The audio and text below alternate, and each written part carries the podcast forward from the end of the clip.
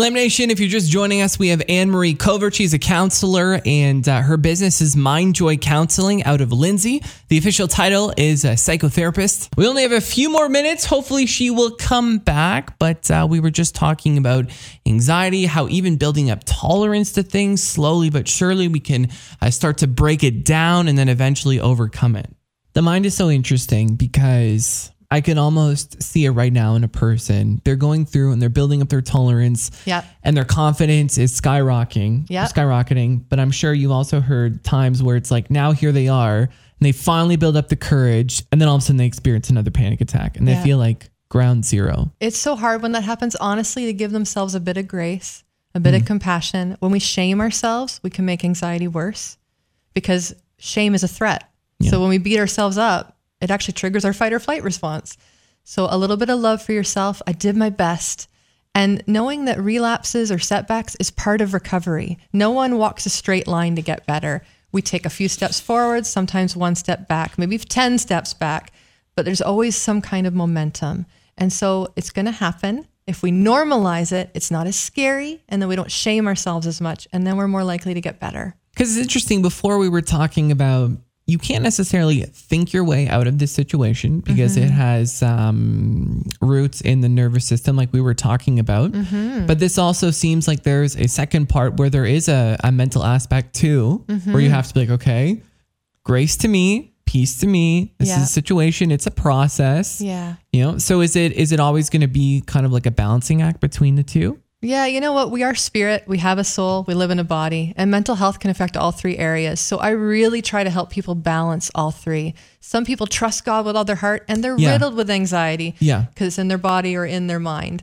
Um, so taking time to take care of each part. So working on my thoughts, taking thoughts captive, thinking on whatever is true, lovely, excellent, noble, praiseworthy. So if I'm thinking of that, I'm not going to be shaming myself because shaming is not loving, excellent, praiseworthy. You know, mm. that's an example. You know, God didn't say, don't think about all these terrible things. He said, think on these good things. And that's actually a psychological principle. It's very hard to stop having a thought that you're trying not to have. Oh, isn't that the truth? eh? Yeah. If I tell you, don't think about elephants, whatever you do, Terry, do Ah, darn not think about elephants. Oh, what are you gosh. thinking I'm about? thinking of an elephant. Right. Uh, but if I start away. talking about, you know, how good God is and how much he loves you, and we just had Easter and remembering what Christ did for us, now what are you thinking about? Yeah, well, well, now I'm thinking about trying not to think about elephants, but I meant thinking about did it too Easter as well. That's what it was. Yeah.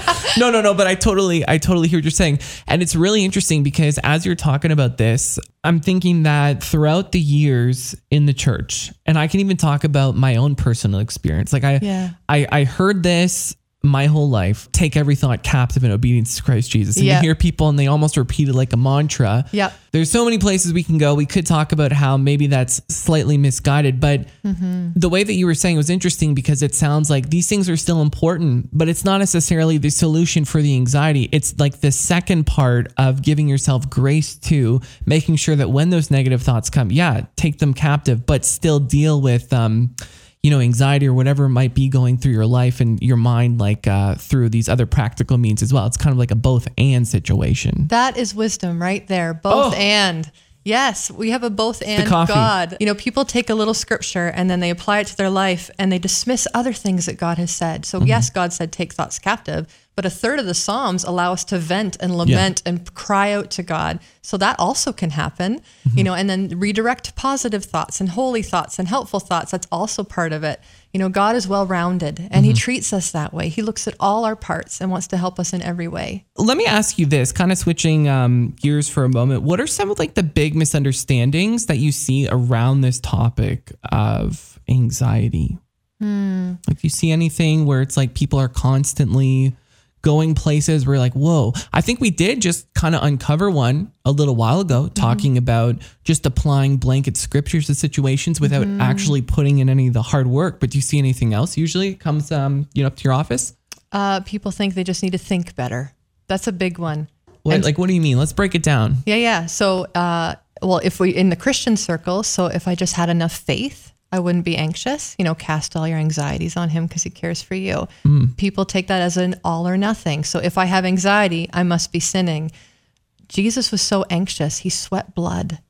Like we're allowed to have some anxiety.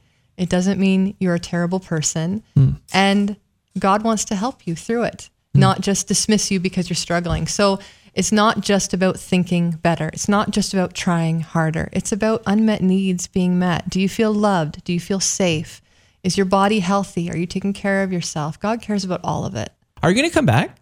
I would love to. You love to come back. I'll back? bring donuts again. You bring, hey, it's okay. It's radio. They don't need to know. Okay. He's so trim. He's so trim. Ann Marie Covert, psychotherapist, with us uh, over this last hour. I know we covered so much ground.